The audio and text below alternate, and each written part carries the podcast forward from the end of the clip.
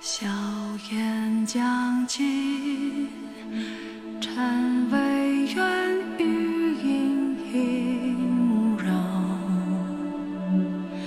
完全遵于历史的任务不是由电影去完成的，电影它是一个戏剧化手段，就它要把历史拍的有戏剧性，它可以触及到更多的人，然后让更多的人去有兴趣去了解这段历史，然后再去看纪录片、去看史书。所以我觉得就是你要求它完整的还原历史，一枪子儿不差的，那是完全就是苛责了，我觉得是。来到破晓，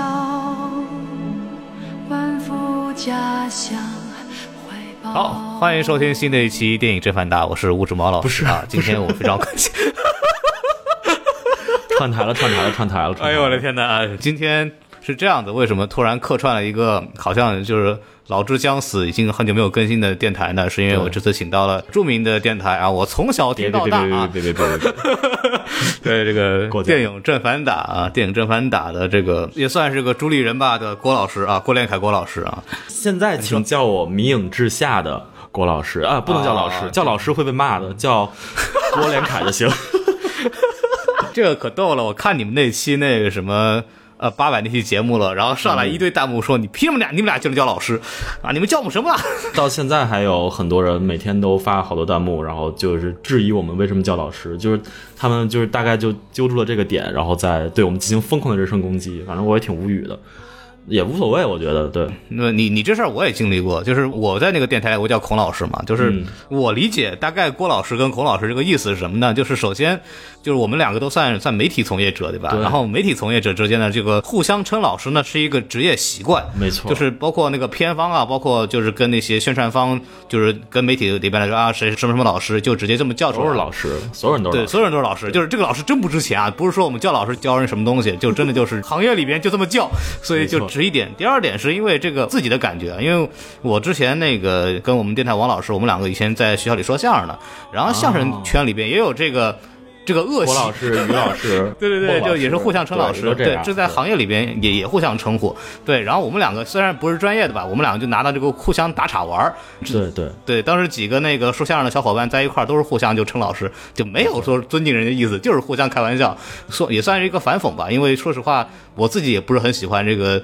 动不动就是哪儿都叫都叫老师的这么一个习惯，所以我觉得我们这个东西更多是一个反讽性质，还有一自己开玩笑的性质，所以不要当真啊。我觉得包括郭连凯这边一样，我们这边也是一样的，就是都有人反复来质疑我们说啊，你们说的也不怎么样，你们凭什么当老师啊？有有句话也没听过吗？三人行必有我师啊，好多谦虚谦虚啊。就是你，如果你如果觉得我们呃的水平可以当老师，那你就呃叫我们是老师，就是正常意义上的老师。如果你觉得我们的水平不行，那你就把老师当成一个反讽。对你哎，你这人还能叫老师？你郭老师、孔老师什么的，对，就是一个或者你看人家那老师有那个正经那个网红老师，对吧？人家是三点水那个师对也挺好，我们也接受，都可以，都都 OK，都 OK，我无所谓的啊。对，反正啊，就说回来，说回来，这个欢迎这个郭连凯郭老师来这个什么电台做客。这个我跟郭老师呢，就是长久以来都是就是隔空的这么一个，都网友都说不上，就是我知道有这么个人，然后他非常有名，我知道有这么个人，一直就是没有机会去跟他联系，直到最近有一个比较因缘巧合的机会，和郭老师啊也算搭上线了啊。因为过去的我从事电台的若干年，我在诸多的电影节等这些场合都跟郭老师遥远的去看他了那么一眼，然后也试图去呼唤过他，但是他从来没有理过我。我我在电影节的时候就就就就很忙了，大家都赶赶场，是的是没有时间搜对，手因。为 对，因为郭老师是那个当年是爱奇艺的记者嘛，就是从事了很多多多年的这个电影节的报道工作啊，在业界也非常有名啊。没没没没没啊也也没有，没有。目前为止呢，好不容易从爱奇艺出来以后，做了一个这个自媒体叫《迷影之下》啊，然后是一个视频自媒体节目，呃，在 B 站啊等各大网站都有播出啊，大家可以去关注一下。这次请郭老师来呢，有一个非常重要的一个事情，因为我们今这期看标题，我们讲八百。嗯，对，然后八百有个非常重要的一个点，就是它的删节从一百六十分钟删到了一百四十七分钟，删了十十三分钟内容。但是看过原版八百的人就是不多，因为我记得去年去年的时候，其实上影节的时候，我那边其实也有媒体机会说去看那个八百，当时作为上影节的开幕影片嘛，然后当时是给我同事了，然后我当时还痛心疾首说，哎呀，我特别想看，结果临上映、临临放片的时候告诉我们，就因为这个技术原因啊取消了。所以说，呃，真正看过八百、一百六十分钟版本的人，真的屈指可数啊！就是有一个说一个都被暗杀了，不是？对，但就 也没办法，就反正不多好好的啊，呃不不多啊。就那郭老师呢，就是这幸存者之一啊，壮士众多壮士之一。然后我们所以让郭老师跟我们聊聊。我当当时上周的时候，有人问我讲八百的时候，我说我争取找一个说看过原版的人来聊，就找到郭老师啊，这么一个事。郭老师要不要把你当时看这个原版的这个经历给大家稍微介绍一下？对，当时就是八百，其实那个时候已经定档了七月五号上映，然后已经确定为上海电影节的开幕片之一。当时我记得上海电影节去年是做了一个双开幕片的这么一个设定。我后来一想，就是他是不是就是觉得八百有可能会有危险，然后弄了一个双开幕片，免得到时候手忙脚乱的。所以当时我是呃上海电影节开幕之前大概一周左右的时候，在北京，然后就是在北京华谊兄弟他们公司，就是那家呃有。偶尔也对外卖票放院线片儿，但是四百多块钱一张票那个影厅，那个影厅大概就是它那个厅里全是那种 VIP 座，就那种沙发位，然后旁边那种各种那个小台子可以放饮料、食品什么的，就特别豪华的一个影厅，就是他们公司内部的一个厅。呃，当时在那这个厅里边，应该是呃，我预估大概有一百五十人左右。然后这些一百五十人呢，基本上都是媒体。然后这些媒体基本上都是传统媒体居多，呃，自媒体偏少。就传统媒体就是指的像什么新浪啊、搜狐啊、网易啊、呃时光网看电影，然后包括爱奇艺什么的，就这种这种媒体。然后他们大部分给的都是在上海电影节有采访任务的。就当时呃八百我们看完了之后，其实也就反正大家讨论一下，因为也知道马上就要在上海上海电影节上海电影节放，然后也没有说当回事儿，然后大家也没有说刻意的去记这个情节什么的。结果就在上海电影节，我记得是真的就是前一天晚上，突然就有消息传出来，当时是小道消息传出来说这个八百可能要撤档。呃，就是在业内里边，然后就疯传这个消息，然后因为我当时媒体嘛，就需要去求证这个事儿。然后我当时就去问了，呃，上海电影节的排片人，就是那个排片的那个四眼老王，我有他微信，对我去问了四眼老王，然后四眼老王好长时间没回我，然后他过了一会儿回我了，说，我记得他说的是，大概的意思就是，哎，有些遗憾之类的这种感觉的，然后。不到五分钟，然后就八百的官方微博，还有上海电影节的官方微博就宣布了这个消息。但是就是八百那个时候撤档，就是不是那个时候撤映，就是撤映上海电影节，并没有撤档。之后的像呃那个上海电影节的开幕红毯，他们也走了。然后媒体的通告依旧在做，就是我们当时还是去采了像王千源、魏晨、李晨他们那些人，就之前的采采访通告还是有，只不过就是把待放映的呃媒体活动取消了。我记得那时候好像是在交通大学还是在同济大学有一场放映，然后那场放映取消了，呃，反正就之后就的那个就大概就是华谊兄弟他们还嘴硬，就是想说，就是说，呃呃，还经常辟谣说啊，八百没有撤档，因为当时定的七月五号上映，结果反正后来之后也是就还是宣布撤档了，结果一拖就拖到了现在，对，四百多天嘛，就是那个首映礼上，管虎说就是。自从撤档那天起，他就再也不抽雪茄了。然后 四百多天，他终于点燃了，再次点燃他的雪茄啊！对我，因为我还记得是去年是十二月份的时候吧，就数度传出消息说是要那个要上映定档。对对对对对，然后几次拖，几次拖，几次拖，后来疫情嘛，然后就后来就没有消息了。所以突然那个八百说是要定档之后，我当时也吓了一跳。那时候我们在我在 First。那时候我跟中队长他们那个在在那玩，然后突然有一个什么海报突然出现在的朋朋友圈里，然后我就当时吓了一跳，或者就就算是一个大新闻了吧。反正谢天谢地吧，呃，谢天谢地吧，我们终于也是把这部片子看完了，所以也就跟大家聊一聊这部片子的一些。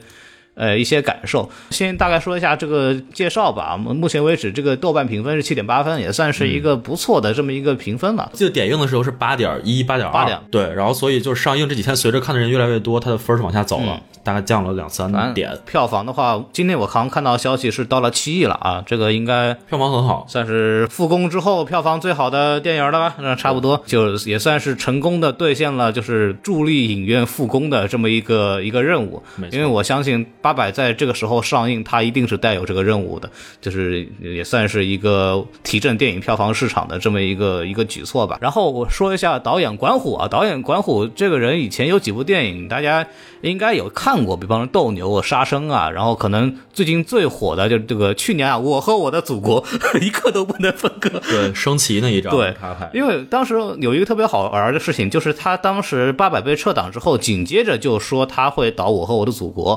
对，因为我们当时八百那个事儿被撤之后，我当时还说会不会管虎本人会受到一些牵连。后来一问啊，他正在导《我和我的祖国》呢。我说那应该事儿不大，这个电影之后估计还是能上的。当然就有这么个猜测啊。郭老师有什么要补充的吗？呃，我记得就是去年八百撤映的时候，呃，撤映的那个期间，就是那个时间节点，就出现了好几个事儿，就大概就是管虎去找孙元良的。呃，后人就是儿哦子去合照，然后包括当时有好多就是所谓的组织，然后去写了一些文章，就是像檄文一样的感觉的，然后就去抨击八百，在他们在没看电影的情况下抨击八百，因为八百他拍的其实是。他们那八百战士是国军嘛，就是，但是现在我们对，就是他会有这么一些人，就是在没看的情况下就去抨击他，说你们为什么要宣扬歌颂国军国军的抗战的故事？而且去年的时间点也很很微妙，因为是七十周年嘛，就有很多很多的这种综合因素加起来，就让人不禁猜想，反正就是大概会有这么个因素，呃，就是可能会这个时候上，因为它的政治敏感性会比较强一些，然后所以就就就就就就就最后就是撤档了。就反正去年我们看的时候，就是真的不会有觉得这个片子有任何过审的问题，而且那个时候看的时候也是已经有龙标了。它里边可能有的问题就是现在我们其实就我们当时可能觉得最大的问题就是因为它。重场戏升旗那一场，它升的是那个青天白日旗嘛，是当时的，就是那个时候的国旗。但是现在这个这个旗子可能对于呃内地的这个环境来说是相对来说敏感的。但就是如果你是去尊重史实去拍这么一个电影的话，就我们说的尊重史实，尊重当时的史实历史背景下的国旗，就是你只能去这么拍。所以这个东西就是当时我们去猜测，如果要把升旗戏全都删了的话，或者是重拍，那这个电影真的可能就支离破碎了。然后现在我们看到了，现在升旗戏是这样的，其实大部分还是保留的，就是我们还是能看出来那个旗子还是那个旗子，并没有说完全剪掉，或者说直接打码之类的这种都还是没有的。对，他要是升升什么五星红旗就离谱了，那就 然架空历史了，那也太扯然后了。《义勇军进行曲》，我军什么时候能能被打这么狼狈，对不对？不可能嘛！就是因为因为就是他这个敏感性就是这样摆在这儿的，因为现在我们是就是呃现在的党派，然后那个时候的呃国旗，我操，这块说着好敏感，我不敢说话。没事，我们还好，我们没人没人看。啊，行吧，反正就是现在我们是在共产党，然后就是你如果去歌颂一个，因为那个时候还没有分得这么清楚，因为解放战争还没有打，我们是所有的中国人，无论是国民党还是共产党，无论是国军还是共军，我们都是在抗日，就是抗击外军的入侵，所以就是从呃历史因素或者是从民族的因素来讲的话是没有任何问题的，就是因为最后我们大家现在看完八百之后，也都大概就就肯定有这个感受，就是他最后没有说分清，就是哪个是共共产党，然后哪个是国民党，就没有这个分别，就是我们全都是中国人，中国人去抗击外军入侵的这么一个故事，然后去激发你的一个。认同感、自豪感，然后包括其实对岸的那些人，其实就是一个从漠不关心到融入这个这个这个抗战的这个集体的氛围情绪里边去的这么一个过程。就他嗯，就我觉得政治上或者是风向上是非常正的，就甚至是正的有点儿是的，过了。这个我们一可以一会儿再讲。对，怎么能正得过呢？正的是没有过的。就是他，就是他，他的方向是对的，只不过就是他使的那个劲儿有点过了。表现手法对，上，使的劲儿有点过了。这个是电影上的手法，这是电影方面的。对对对。呃，我们可以讨论一下。对，然后我们稍微说一下，就是刚刚郭老师说的这个话，总结起来，就是我当时看去年的那个八百的宣传物料的时候，其实有这么一段，就他们讲，当时呃，管虎说说啊，我为什么要拍这个片子呢？是因为管虎首先他的父亲是八路军。啊，就是是参与过嗯战争的，然后就跟他描述说战场的这个残酷，然后管虎就觉得，呃，就想拍一段这样的故事，然后这是第一个，然后他们在拍的时候，之前就专门去那个四行仓库，就现在还有这个遗址嘛，对。呃，去那边参观，然后当时梁静那个就是关虎的老婆，也是这这本片的制片人，他其实就说了一句话，就是当时他们进到那个。呃所谓的展览馆、档案馆的时候，里边有一句话写的非常好，叫“任何为中华民族的独立和解放而牺牲的人们，都是民族英雄啊”，这是毛泽东说的，我们毛主席说的。所以说，四行仓库这件事情本身。那对于两党来说都是非常认同的一个超脱于党派之间，而是它是在中华民族的整体的命运上的一个非常重要的这么一个事情。没错，没啊错，，就如果大家对这个历史不了解，包括还没有看这部电影的人，可能我觉得先把这个话要说清楚啊、这这件事情本身是受到了我们双方的这共同认同的，因为都是为了中华民族做这么一件非常英勇的这件事情。没错，没错当然了，这个整个仓仓库这个背后的一些东西，我们可以放到之后来说。呃我们先说一说这个电影吧，先说说电影啊。这个说之前，这个按按照我们的惯例嘛，就先打个分儿吧。然后郭老师，哎哎，您您给一个评价。打分儿的话，就是我是完全从电影的角度，就是没有任何的情绪因素的，就是因为你看这个电影的时候，一定会激发你的呃民族自豪感或者民族情绪，就是抵抵抗外军的这么一个故事，因为它是呃和往那个方向去呃煽动你的。呃，但是我就是抛开这些情绪，以一个纯电影的角度去看的话，我给这个电影大概能打到六到七分，就是六点五分吧，我觉得是这个六点五分，我觉得是受到删减是有很大影响的。如果是没有删减，就是我去年看的那个版本的话，大概可以打到七到八分，就是大概能提到一分左右。对，就是从电影纯从电影的角度去讲的话，当时看完电影之后，可能会给他一个四颗星这样子的，就是八分左右的这个成绩，因为确实是他作为一部商业片来讲，它的这个功能性完成的非常好，我我是觉得，对我我就是很容易被感动啊、当然你肯定回过味儿来之后，可能过两天你再看第二遍的时候，感觉这个节奏上确实会有一个明显的不太舒服的地方啊。对，这个之后是什么原因，我们可以一会儿来讨论一下。对，我会感觉可能后来大概是在三颗星到四颗星之间，但是它的部分内容，比方说它的前半段的这个战争戏，我觉得是首先在国内来说应该是顶级的存在，在国际上来讲也是能排得上号的，呃，确实是非常非常优秀，就是技术角度来讲，那几段处理的完全是没有什么可挑剔的地方，我我是觉得非常好的，所以还是总体来说还是非常呃这个推荐大家如果没有去看的去看一下，就为第二天那段这个仓库内的战争戏，我都觉得就是很值得去电影院去看。然后我们可以把这个打分说完以后，我们可以大概说说这个。优点吧，我们刚刚在简简单的说了一点了，然后我们可以详细说一说，比方说这个战斗戏啊，郭老师，你有没有什么想说的？就是对，优点其实就刚才你已经起了个头了，就是它的战斗戏。然后，呃，我也是觉得，就是它的第二天的战斗的那个场戏的节奏，无论是整体的节奏还是整体的调度，都是最好的。而且那场戏的情绪的累积到最后的爆发点，就是他呃郑恺那扮演的角色为首，他绑着手榴弹冲下跳下楼，然后以自杀去减缓日军冲击仓库的这么一个呃过程的这么就那场戏，然后所有的人都排着队，就大家就是英勇赴死那种感觉的，就这场戏的情绪是非常到位的，而且就是整场戏那一整场他的所有的调度，摄影机的调度给到了人物关系，然后我记得印象特别深刻的就是。呃，突然开灯，啪一开灯，然后两军对。战，他给了一个横切面的一个一个全景的一个镜头，就是这些，其实在无论是摄影调度还是在摄影美学上面都是非常棒的存在。呃，所以我觉得就是这一整场战争戏都是非常好的，而且就是它的音效设计在那一场，我觉得做的最好的，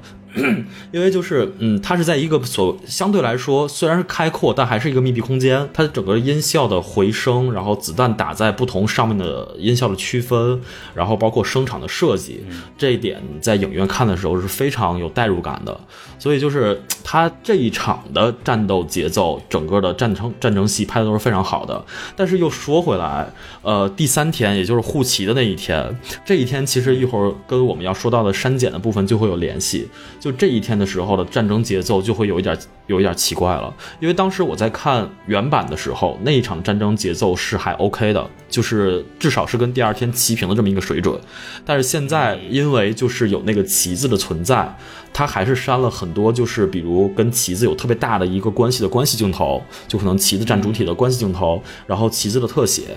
它可能会有一些删减，然后就导致了整个那场戏的战斗节奏就会有有有，就是有奇怪的部分，就会不太好。对，嗯因为我你说那场那场那个开灯那个戏，我印象，就我当时在电影院的时候，我是看了那个首映上海的那场首映媒体场，然后我当时在现场就是呜，就是脑子里就冒出来一句，就 就当时就是那个感觉，就是就很就整个感觉脑门就突然炸开了那个感觉，因为它是有节奏感的，它是哒哒哒哒，然后哒哒哒哒，然后哒哒哒哒哒哒，对对对对对对对，它是有音乐音乐节奏感。对，给感觉就是右边来一下，左边来一下，然后突然声音没有了，然后咵一下子整个左右声道一起给你炸开。他看的我看的时候有种这种感觉，所以他的这种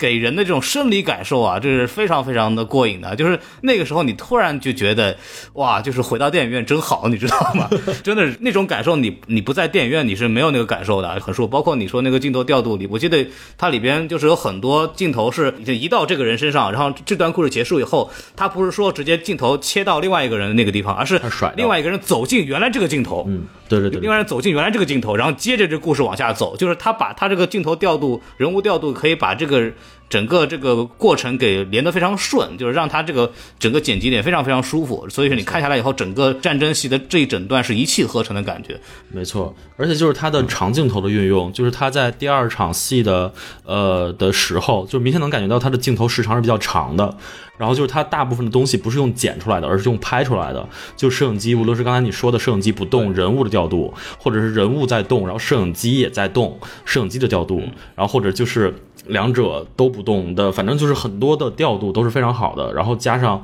就是整个的长镜头的运用，就让整个的这场戏都就像你刚才说的一气呵成。包括那段他们跳楼的那场戏，他其实第一个是跟着那个郑恺客串的那个陈树生嘛，第一个是跟着他往下跳，镜头是，然后接下来的所有人都是一个对岸的镜头打到那个四行仓库，然后一个个小一个很小的人，然后高喊的这个自己的名字，然后咣咣往下跳，那个玩法就比较高级，我觉得，虽然我也不是很专业，但是我觉得那个玩法就非常高级，他把那个情绪。虽然说他是好像是冷下来，但是你那个感受就更难受。你是从一个观众对岸和对岸的人民的角度去看这个镜头，你的感受就会不一样。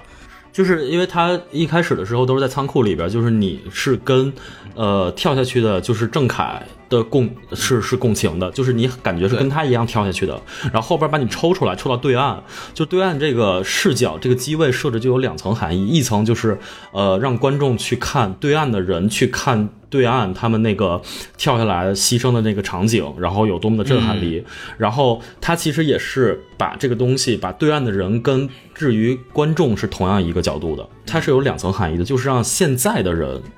去看这一场牺牲。你你会有什么感触？所以这个用的还是蛮不错的。老老先生饼，老先生饼，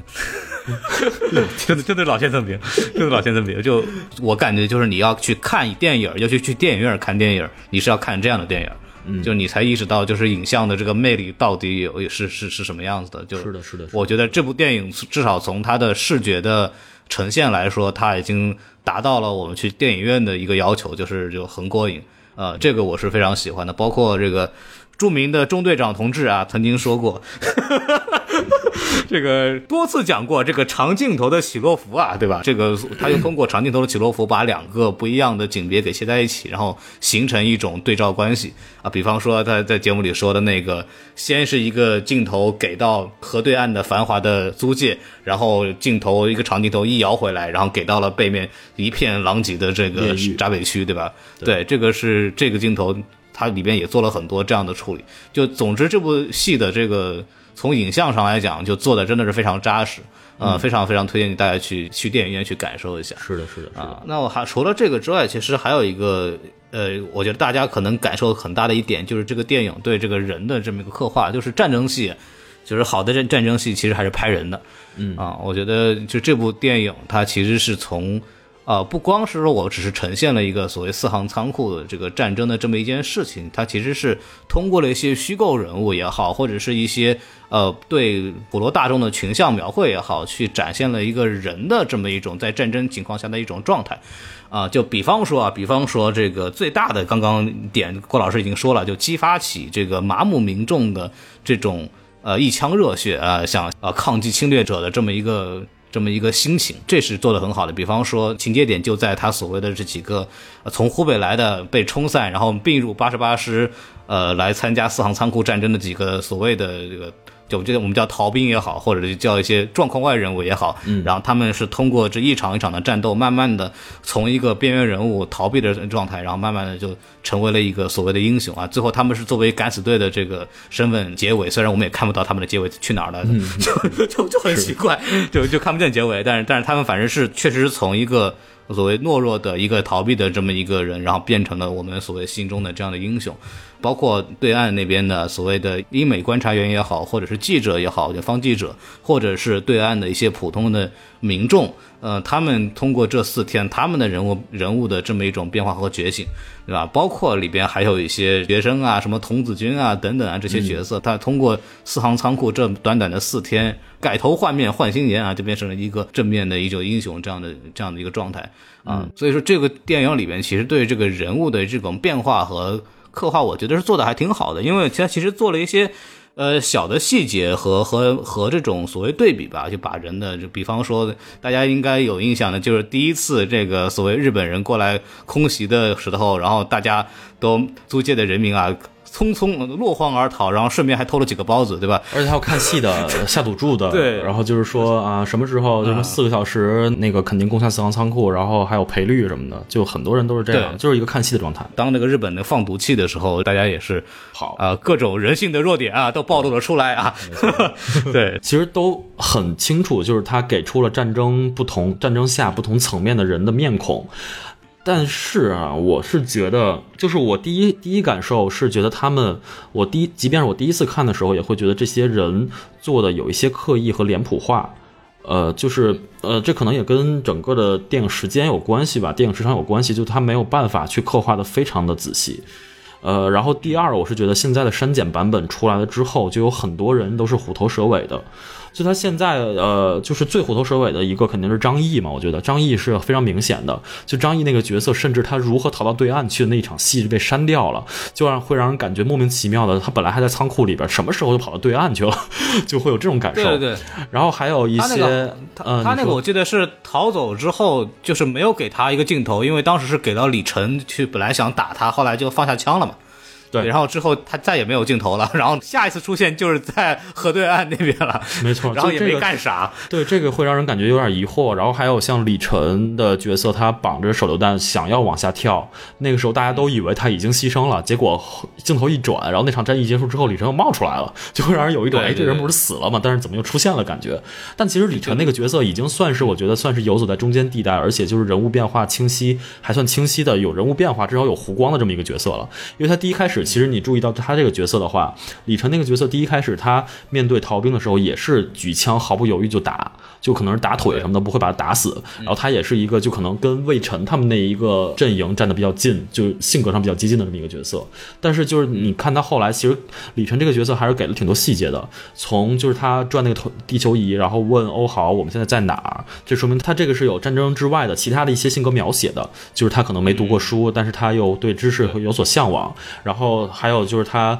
呃绑手榴弹的时候给到欧豪的他那个皮影戏，然后后边他还有皮影戏的片段。虽然我觉得这皮影戏的片段加的有一些突兀，但是就是他至少是给他性格的另一面。然后他跟欧豪的这个角色两人之间的互相成长，他们两个是有很多的对手戏。然后欧豪从第一开始的懦弱，然后李晨去帮助他去疏导他，然后到后来欧豪去牺牲，然后李晨的表现，其实这些都是有的。然后包括李晨最后其实也是第一个。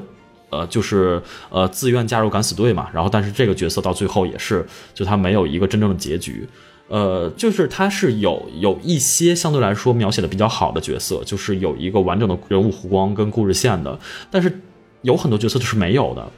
比如像谢晋谢晋元，呃，谢晋元那个角色，我记得前三场戏里边，就前三天的戏，他的戏份是非常少的。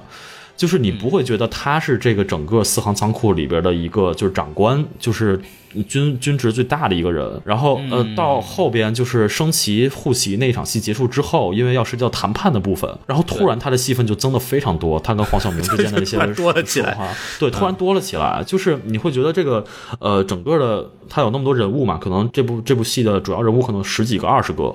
然后就是他的人物线是散乱的。就是他有的时候这个人突然变得非常重要，然后但是在前面就是完全没有出现，然后是有的人有的人物嗯就是中间出现，中间结束，他没有一个真正的开头跟结尾，就有很多地方就是它不像一个编织的网，它那个网更像是剪破了好多地儿，就是这个我觉得就是它有很大的因素是因为删减造成的，就是因为之前看那个版本的时候没有那么大的感受。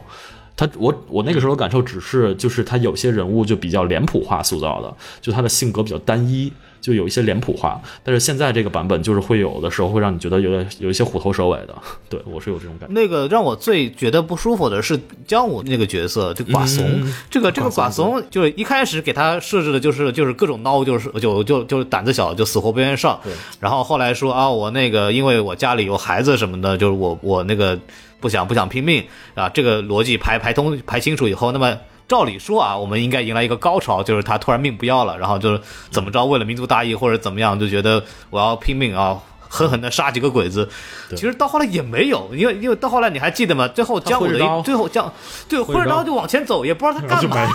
就没了。我也不知道他在干什么，就是我没懂，就因为这个我我不知道，因为我对这个东西也不是特别了解，因为我印象当中，比方说那个呃二那个二二二十九师就是国民国民军国民。国民党军队二十九师，呃，宋哲元的这个大刀队，当年是第一批抗抗日的嘛，就是就是当时大刀队非常出名，然后就是说我本来以为设置了这么一个刀，是因为他是在那个军队里边的，因为他那那个军队这个刀法是非常厉害的，因为他们是学八卦刀八卦刀的那帮人，对，然后结果到后来就看他这个刀终于也是抡了出来，我还以为说他到后来应该是敢死队的时候拿刀应该是那个狠劈几个鬼子几个连招，然后影院里响响起了掌声，对吧？应该是这么一个逻辑，然后后来看的时候，哎就。就劈空砍了几下，然后也没有什么东西就结束了，然后对 对，然后这就感觉就是他前面埋这个点，到后来没有爆出来，这个这个是很糟糕的。包括你说的这个这个谢晋元这个点，就是千进人的点，是因为他前面就没戏份，他都不是埋，他都没戏份，然后感觉好像啊你们都秀完了，好该我了，然后我来上，然后完了以后也没干啥，就是谈了个判，然后就兄弟们这个喊几句话，我们要走了，然后就开始就然后他的所有的他的所有的所谓的。高潮点是在谈判和最后的冲锋，但是这个冲锋的问题又在于，就是说，哎，冲锋又是一个很奇怪的节奏，很奇怪的这么一个剧情，然后就造成他这个人物就就我不知道他在干嘛，这整个整个的里边，对他就就会非常的奇怪啊。就是造成这一点的因素，我觉得是有两个，一个就是可能就是呃管虎他本人就是导演能力上的问题，就是因为拍群戏是非常难的，你不能指望所有的导演都拍的跟就是罗伯特奥特曼一样，就是拍纳什维尔或者是拍什么高斯夫庄园那种的，就是把每一个人物虽然就是呃都看似每个人物都不是主要人物，但是每一个人物都会让你记住的这么一个感觉，就他没有这个能力，就他能力上可能会有一些欠缺。然后第二就是删减的问题，就是删减还是给这个。就是整个的，就是这些人物的完整性造成了很大的一个伤害。对所以，呃，姜文姜武那场戏最后是有也删掉了吗？就是他后面还有别的东西吗？姜武那场戏我是真真不记得了，因为就是不记得了是吧？看了一年多了，太久了而且这个也是非常小的一个细节了。就至少我当时看的时候，就是整个大体感受上，就那个时候不会有这么多的人物的断裂的感觉。但是这一次给我的人物断裂感觉，甚至完整的人物就没有几个，甚至欧豪的那个人物都不算是特别完整的，因为前边的，因为欧豪那个角色他是从第一场戏就出现了，就是你会觉得这就是我们是从欧豪的视角去看这一整整场战争的，但是他突然就死了之后，然后后边还有非常多的戏份，就是有非常多的戏，就有非常多的电影时长。就是按理说的话，如果是一个，就是你第一开始给人一个就是欧豪就是男主角的这么一个感觉的电影的话，可能到那个时候就影片就行将结尾了。但是他最后还给出了一个第四天将近一小时的一个时长，而且第四天就没他了呀。对，第四天也没他了。对对，就这个我有点很奇怪，就就这欧豪这个人到底是干嘛来的？就是欧豪，欧豪那个人物，就是他第一开始拍的，就是他感觉像是一个主角一样，就是我们是从他的视角去看战争。但是后来他第三天突然突然就是因为牺牲了嘛，就他这个人物的工作，就是他的任务就已经完成了。呃，但是就是、呃我觉得就是没有处理好。就如果你是如果这个人物写出来，第一开始就是他需要在升旗那一场戏就需要牺牲。那你前面的时候就要把他的就是他的戏份减弱一点，就是你不要给观众那么多，就是我们是以他的视角去看这场战争的感觉。对，就感觉像一个假主角。对，然后但是他后边他又突然牺牲了，然后后边又有这么多的戏，没有他就会让人感觉有些奇怪了。对，就就有一种什么足球里的假首发那种上上场踢四十分钟，然后给你换下去，就就 换下去了大家以为他是首发前锋，后来发现不对，进球的是那个替补的，就就就非常奇怪，就非常非常多。不过那个说回来，就是说回来，其实他这个戏里边还是我觉得还是有一些小点还是拍的蛮好的，比方说。那个呃，欧豪跟那个美女的那个那个关系，嗯，对吧？就就它其实里边非常好的一个就是，呃，就是呃，四行仓库里边的士兵看到了对岸的繁华，它是有这个人性的浮动的。对。就是他们就他不是一个就我就是英雄工具人，他们一开始进来的时候，其实都是有自己作为一个人的基本的诉求，包括对美美丽的东西、对美女、对灯光、对美景、对好吃的东西，呃，蛋糕嘛，里面有个有个非常大的戏份，那个蛋糕那个戏买给小湖北人的，对这些东西都是包括他们这些人，呃，应该是所有人都是第一次来上海，第一次见到这个所谓华美的租界，呃，竟然是在这样的一个情境见到的，这结果在那个时候他们也有一种天然的对这种美丽的这种东西的向往，这种这个东西是很人性的。呃，管虎在这方面抓的还是比较准的，包括呃有一个就端午跟这个所谓应该是妓女吧，因为从旁边那个脱衣服的老外看上去，他应该那个人是个妓女，就是首先是拿望远镜对对视，对吧？然后完了以后，他本来想跟老算盘逃走的时候，哎，只要后来无意当中成为了英雄，就是就就是开始给那个大家通风报信的时候，然后他在马上要游到河对岸的时候，看看到了那个美女所谓赞许的眼神，然后他就突然意识到自己应该是一个什么样的使命，然后又游回去，然后后来就成为了所谓真正的战争的英雄。就是这个地方很多小的点，他还是做了很多处理的，这我觉得非常好。而且我觉得他其实还有一些啊所谓的一些我稍显负面情绪的东西，我觉得也是挺合理的。就就比方说啊，就比方说。片子里边有一个非常非常好玩的地方，是有三个学生因为感受到了四行仓库守军的英勇，然后他们打算就是说我们也要参军，我们现在这个游过去，我们要成为这个一份子。结果其实真正的有勇气参参战的只有一个人而已，剩下两个人来了之后，发现自己根本没法打仗。对，就是对我觉得这个其实很好，就是。呃，就是怎么说呢？就是一腔热血这个事情啊，是有两两面性的。其实你有的人可能就是真的有勇气的，也是有，但是有很多看他可能当时是一腔热血，像很多我们旁观者看到其他事情也是一样的，就看到一个所谓英勇的事件啊，我们也很很，我也想加入他们，我也特别被鼓舞，然后怎么？但是你真到进到那个环境之后，你还是你当时想的那样子吗？我就完全不是，真正的战争不是靠你一腔热血就能够去去打的，就真正的勇气，它不是。说你隔河看的，然后被激发的勇气，是你经过了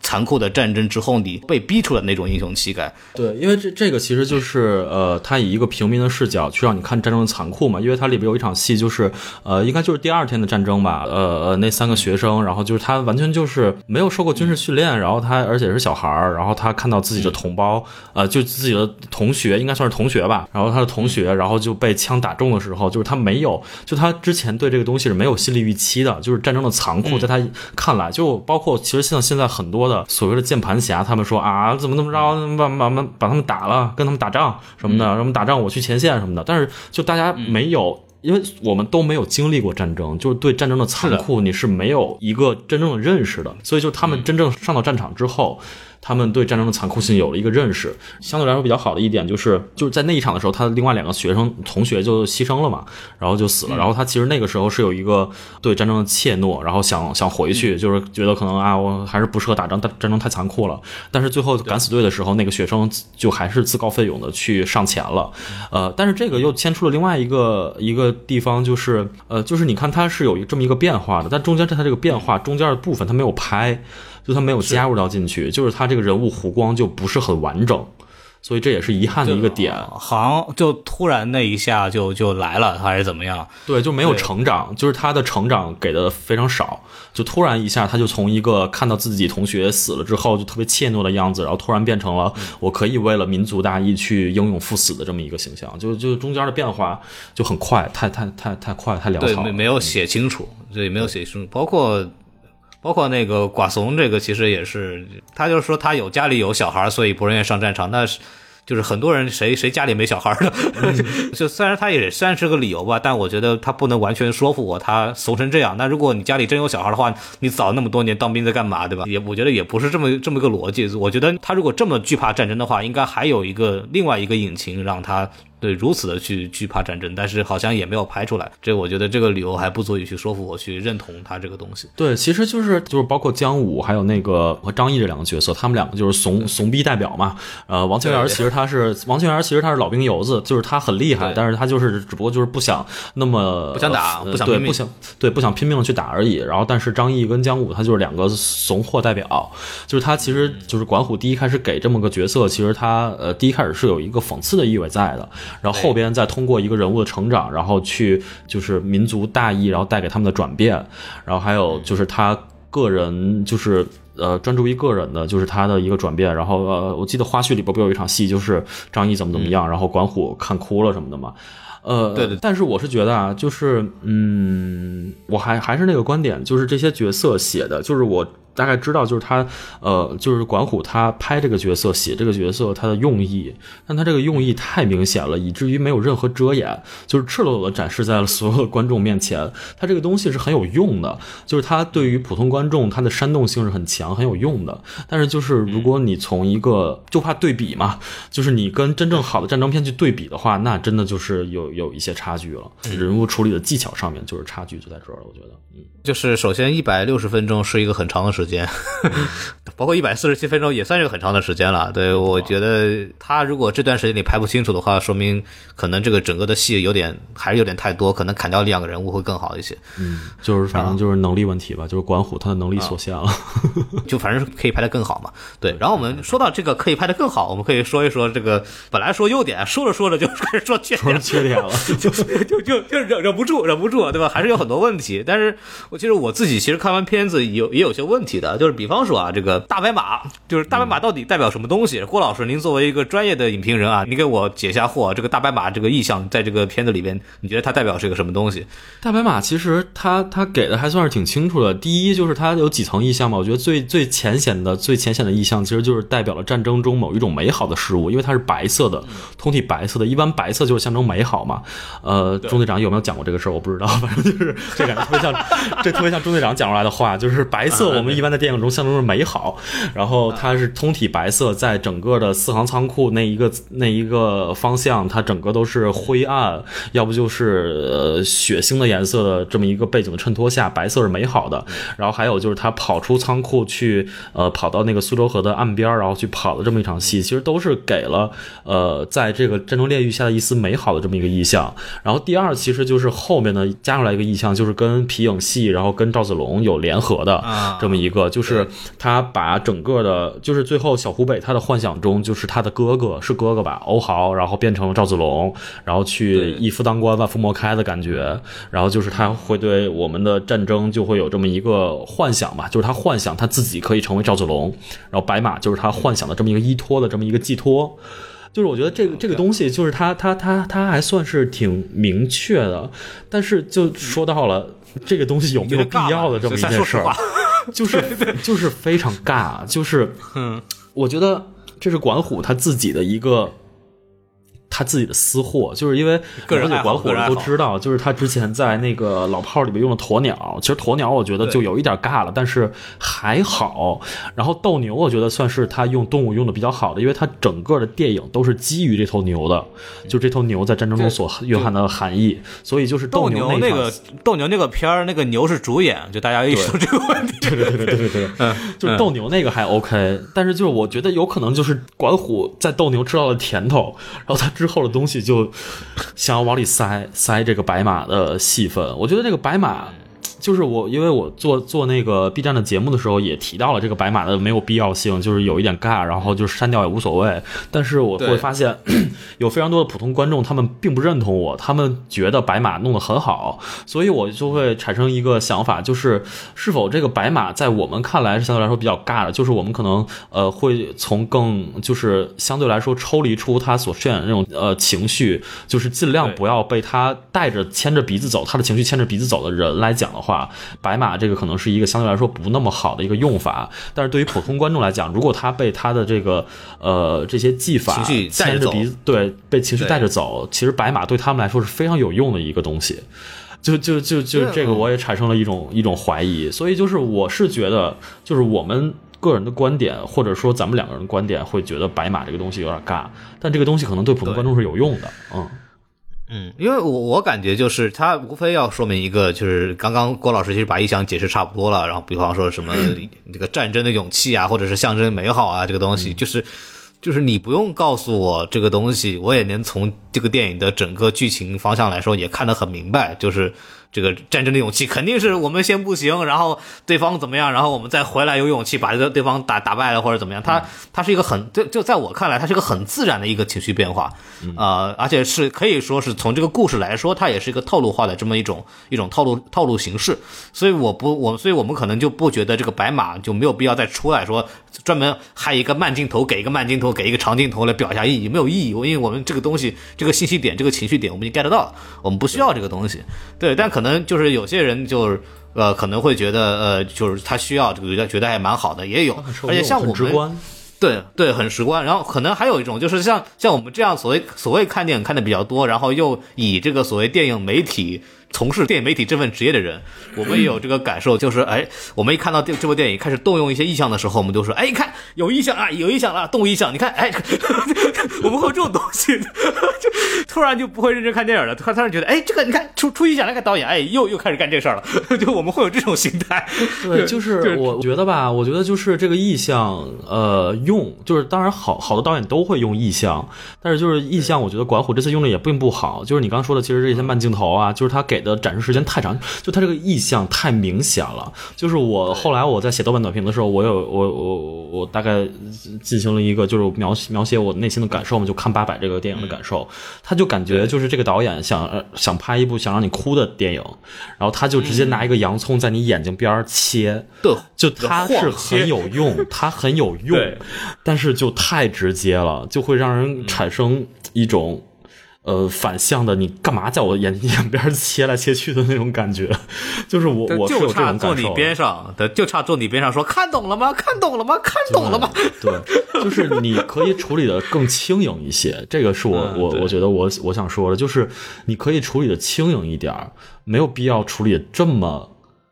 就是他可能。就我不知道他是就是他就是想这么拍，还是说他怕观众看不懂，他有一点低估观众的能力。其实观众还是能看懂的，就是你处理得轻盈一些，我觉得会是更好的。就是好的例子，比如像《一步之遥》什么的，不是《一步之遥》，那个《让子弹飞》什么的，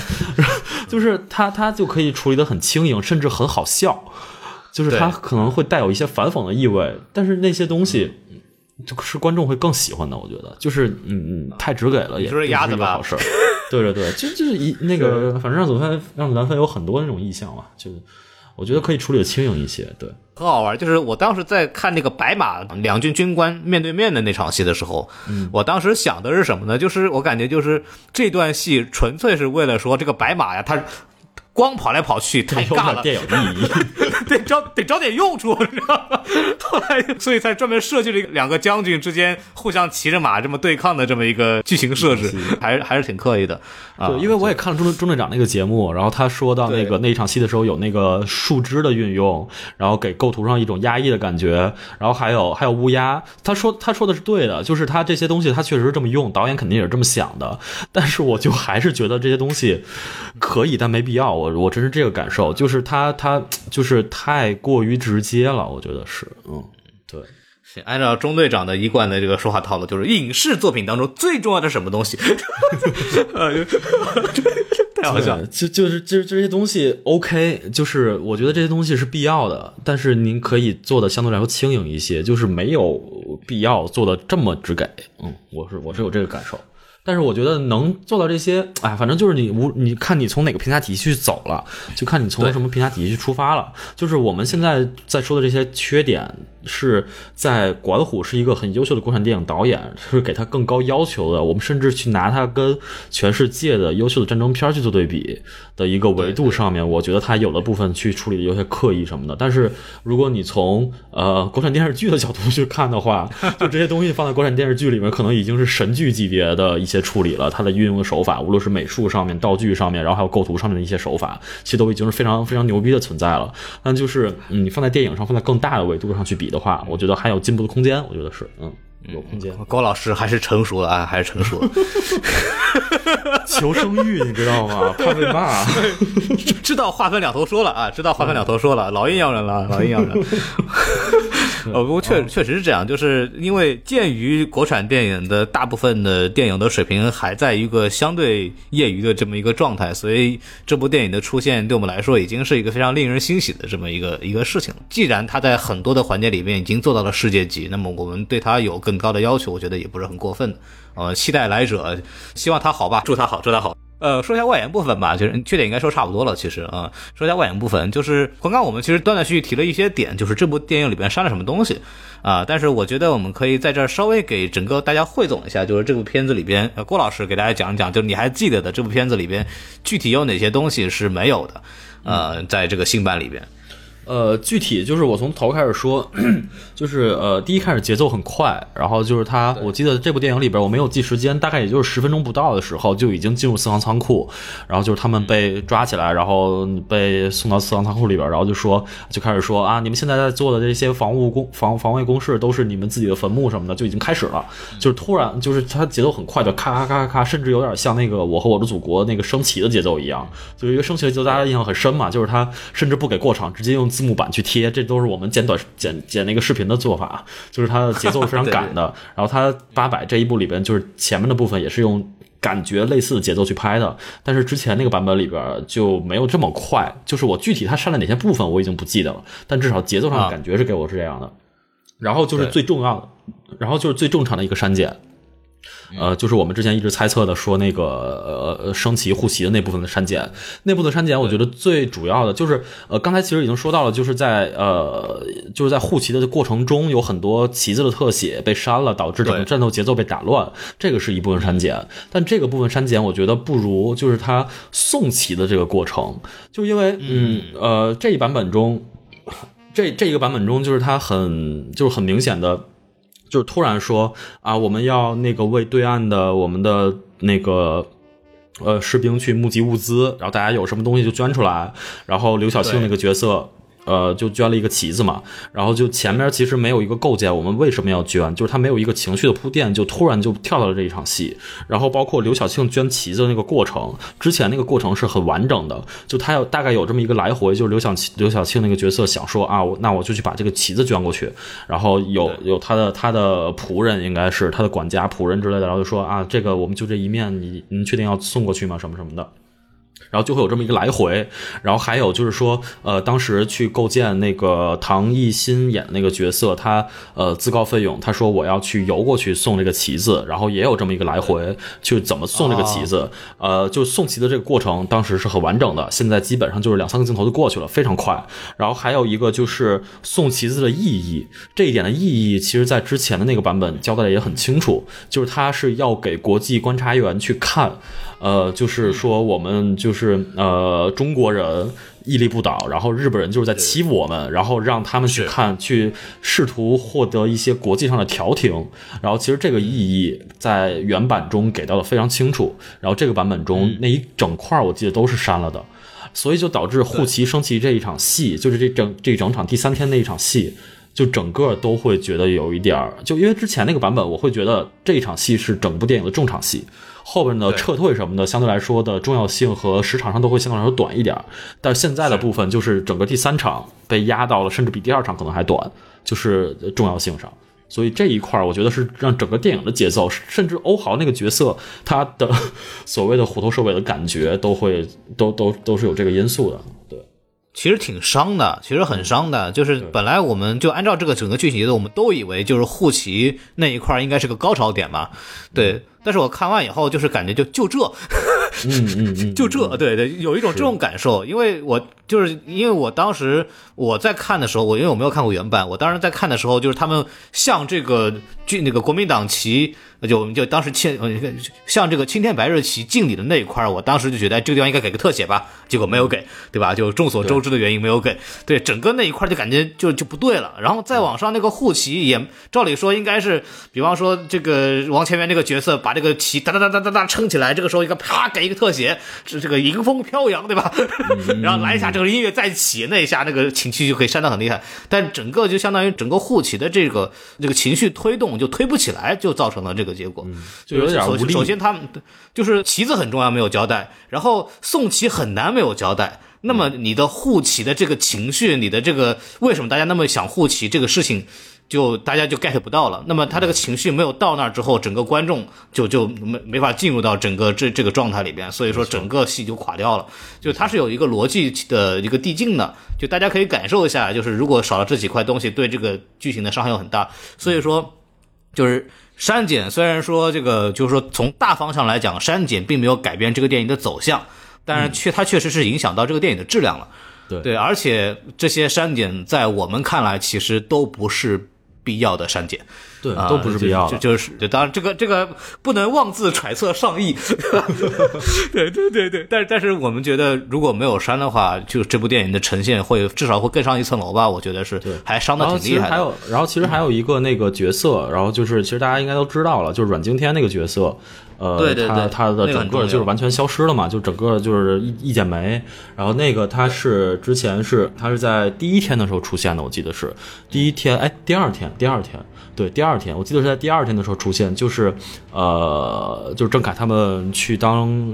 炸弹的时候，就是绑手榴弹那一场，然后就是对岸的人民，就那个场的对岸的人民的情绪就积累到了一个，就是对日本人非常痛恨，然后对我们呃自己国家的人民去牺牲的这么一个悲痛的感觉。然后当时所有对岸的人都在看，很沉平静的看。然后阮经天所扮演的那个角色，我记得是一个日本人，但是现在反正目前消息很多嘛，大家就是大家通过回忆的，就也有人说他是一个台湾人，但是是在日本留学的一个青年，嗯反正就是他是说日语的，反正他说日说日语的，就他突然对着对岸喊了一声，就他第一开始隐藏在人群中，因为他是亚洲面孔、东亚人面孔，就大家都不知道，就可能以为是同胞。然后后来他对对对着对岸喊了一一声日语，就是大概就说，呃，你们这些人日本人都是傻逼，然后那赶紧住手什么的，就这种话，反正就日语。然后那个对岸的民众听到了，然后就激发起了民族的所谓的 pinky 呃意愿，然后就开始追着他打，啊对，然后就追着他打，对，然后就有这么一个一个角色。就是把友军干死了呗，对吧？对，呃，就是没没也没干死，就是反正就是追着他打。然后那个角色其实说实话戏份很少，大概就一分钟两分钟左右的戏份，但我觉得这个人物还是蛮重要的。就是他第一，他是一个，就是他是是站在呃中国和日本中间游走的这么一个角色，他是一个中间地带的人。然后，嗯，第二，然后第二就是他所代表的那个民族情绪，就是他其实是有一个。呃，就是管虎讽刺极端民族主义的这么一个感觉，就是 就是你不要因为他是日本人，然后就是就是去打他，然后这就在任何我们在判断，就是我们得得先思考，然后再去判断我们应该做什么，而不是我们匆忙的去站一个队，呃，站一个所谓自以为道道德制高点的队，然后去对别人进行所谓的这种。就可以说是霸凌了。然后在这部戏里边，我这我看到的说是就死了，因为呃，我记得是在老算盘出来的时候还是哪一段，就大家呃有有一个镜头带到了，就是带到是有人他本来一个人是吊死在上面的，然后那个把那个人往下放，有这么一个镜头。然后呃，虽然没有给正脸，但是很多人说就是那个阮经天那个角色，他是后来被人吊死，就相当于被打死以后吊到上面给弄死了，就是是这么一件事情。我我我这个我真的忘了，嗯。对，然后这个就是其实说了一下，就是民粹的一个可怕性。就虽然说，就虽然说当时抗日战争所谓就是民族之间这种对立性很强，所谓我们要同仇敌忾，一致抗日，但是我们。呃，因为这种情绪，其实也会误伤到很多其实想帮助我们，或者是呃思想上、精神上站到我们这一站站到我们这一边的人。对，这个其实对现在的很多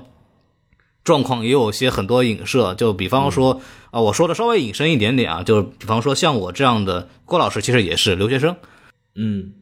对对对，就是从国国外回来的这些人，或者是在甚至是旅居美国很多年的华裔华侨，就是他们其实很多人内心是向着中国，就是他们认还是认为。呃，尤我尤其我们那肯定我们本来也是中国人，那还有很多华侨，其实内心精神上也是认为他们是认可是自己是中国人的，但是因为这个所谓中美之间的这种利益纠葛，然后所谓的美籍华人或者是留学生被夹在当中，成为了两国所谓呃对抗的一个牺牲品。然后反而他们在舆论上就感觉做什么都不对，包括之前留学生啊，所谓想回国的疫情回国那个时候，其实我我我说过很多次这个事儿，就是当时在国内先发出疫情的时候，我们在美国的那些留学生是第一时间去在美国抢口罩寄回国的，就我们这些留学生都是很有爱国情怀的。但是当所谓美国出现疫情之后，留学生想回国的时候，然后发生了一些可能有些误会或者怎么样，有些个案出来的话，然后马上就变成你们留学生都是白眼狼，怎么。怎么样？我看到了很多这样的评论，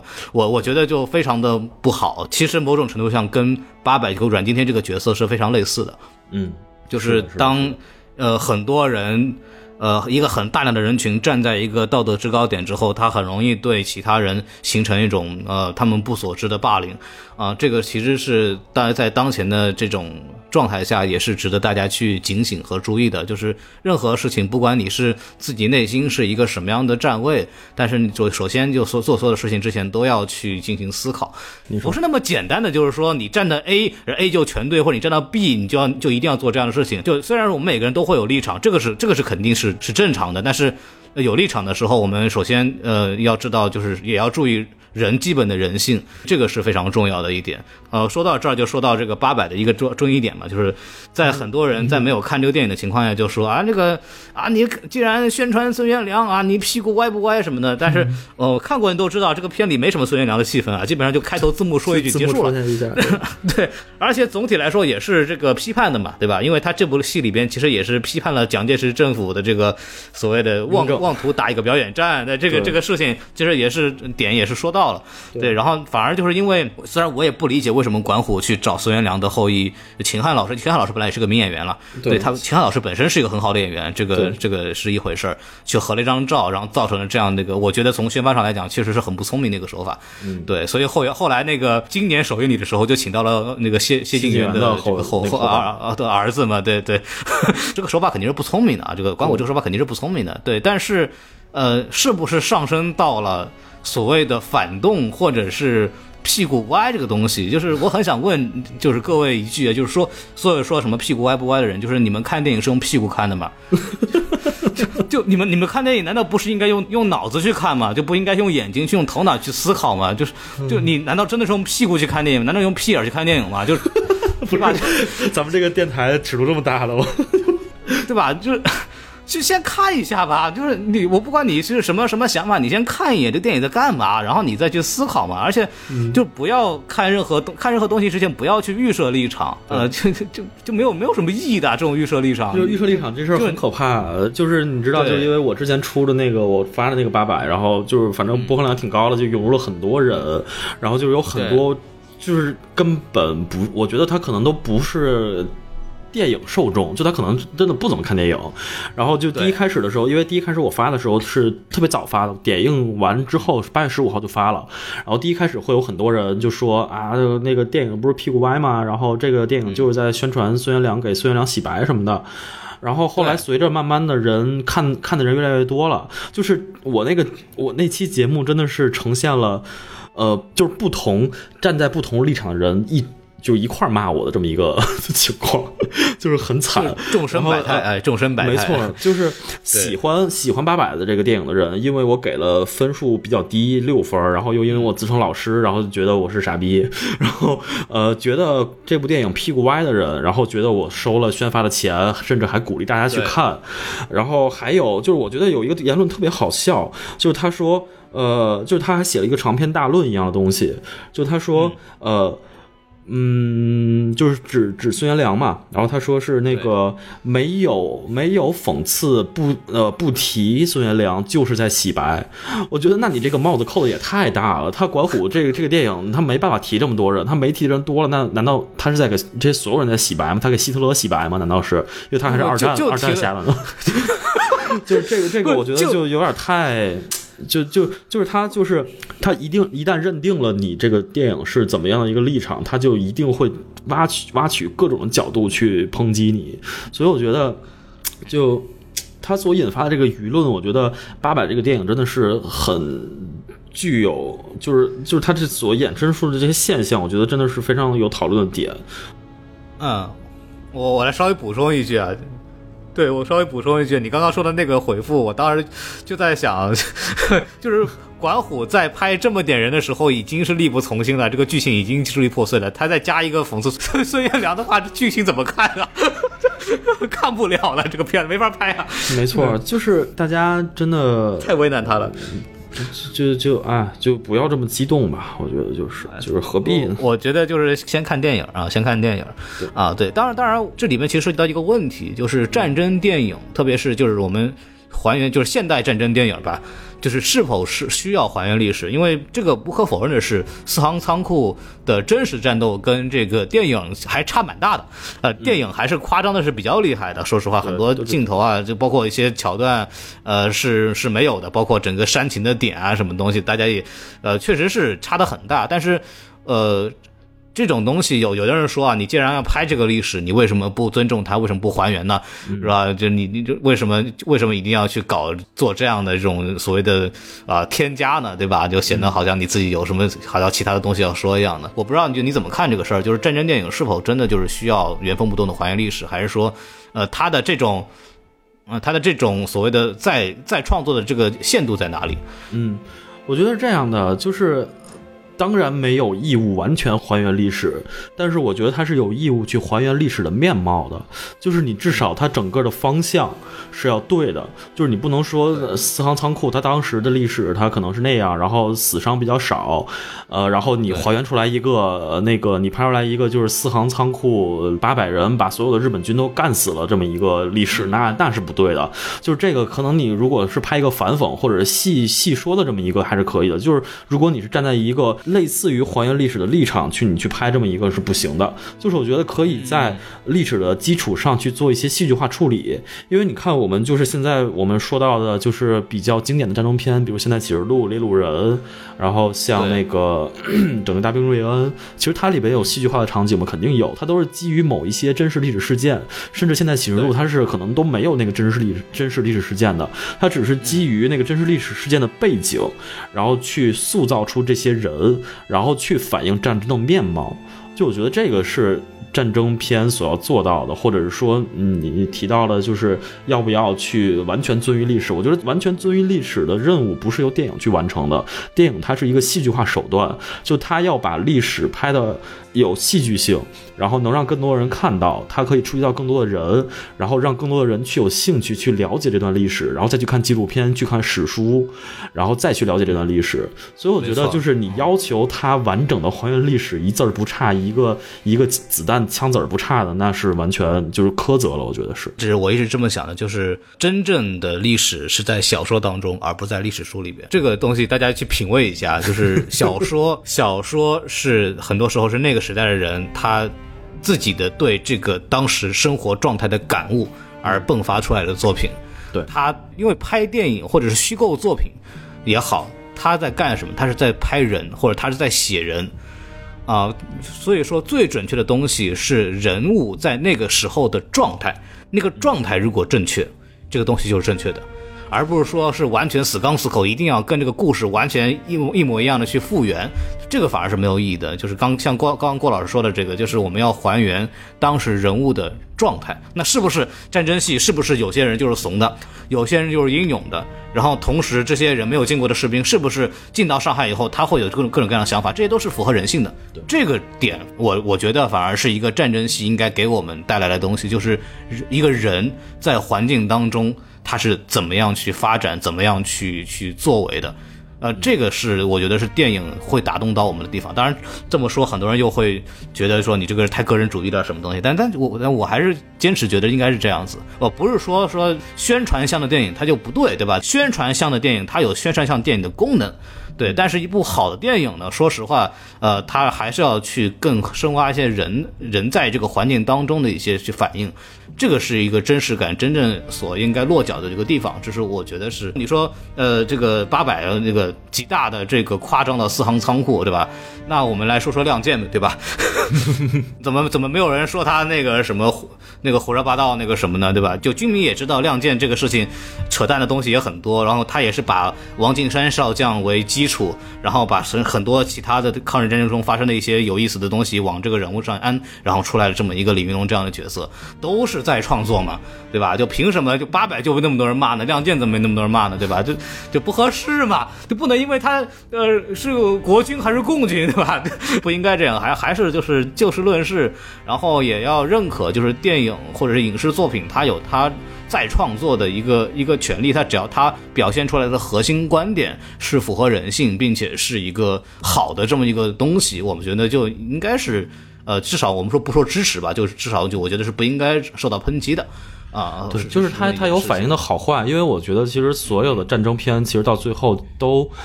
呃，内心内核里边都是有反战的因素的。就是我觉得，就是你这个反战的因素拍出来是好是坏，但是我是觉得八百这个电影，它呃，它更多的把反战的这个核内核，就是它藏的比较深，或者说是拍的成分比较少，它更多的是激发民族情绪的这么一个成分更多一些。但是我是觉得它也是有反战的因素的，就是我们现在看到这个电影，然后去看到当时战争的残酷，然后去就是去抨击战争，就是我们不要再去陷入这些战争中了。然后，呃，呃刚才孔老师说嘛，就是真正的历史你要从呃小说中去看，然后这点我觉得我真的非常同意，就是因为史书。或者是甚至纪录片，就是你拍出来影像，它都是有剪辑的成分，或者史书有杜撰的成分的。就是我们之前就说什么啊，那个后边的朝代肯定不会歌颂前面的朝代的，后面朝代写的史书肯定都是把前面的朝代写的妖魔鬼怪的。就所以史书也不一定是完全正确的，就是就是这个东西，就是你可能最后真的要去从文学作品或者是影视，现在我们可能有影视作品，甚至音乐作品中去寻找真正的当时人、当时的人民、当时的艺术家去反映这个时。时代的面貌，就是所有的史书或者是呃纪录片里面，它都会有可能有夸大或者是隐瞒的成分在的。所以我觉得真正的历史，谁又能知道呢？对吧？就是拔拔高一点的话，比方说《红楼梦》，你你你你能从那里边看出到底是写的哪个朝代吗？对吧？它是清朝的书，但是里面穿的是明朝的衣服，对吧？对，但是里边的整个这个状态又好像又能映射到清朝的史实。对，你说这到底是拍在哪个朝代呢？也没有说吧。但是里边的人，里边的这种家族的这种状态，里边的这种社会制度，里边的官场制度，那都是当时真正的、真实的这种展现。文学作品，它的它的所谓的真正的交代的历史的东西，反而是就它拍出来的底体现社会制度、体现人性的东西，呃，反而是更具有史料价值。很多时候是这样子啊。我们稍微稍微再往那个说一点，既然说到这个历史这一块嘛，其实我们可以稍微介绍一下这个现实当中这个四行仓库怎么回事对吧？简简单说一下，因为我相信很多人，呃，大家都知道这个，都都已经看过很多资料了。对，当时这个四行仓库是因为一个什么事儿呢？就是因为当时淞沪会战打打完之后，国军要撤退，呃，国军要撤退以后，就是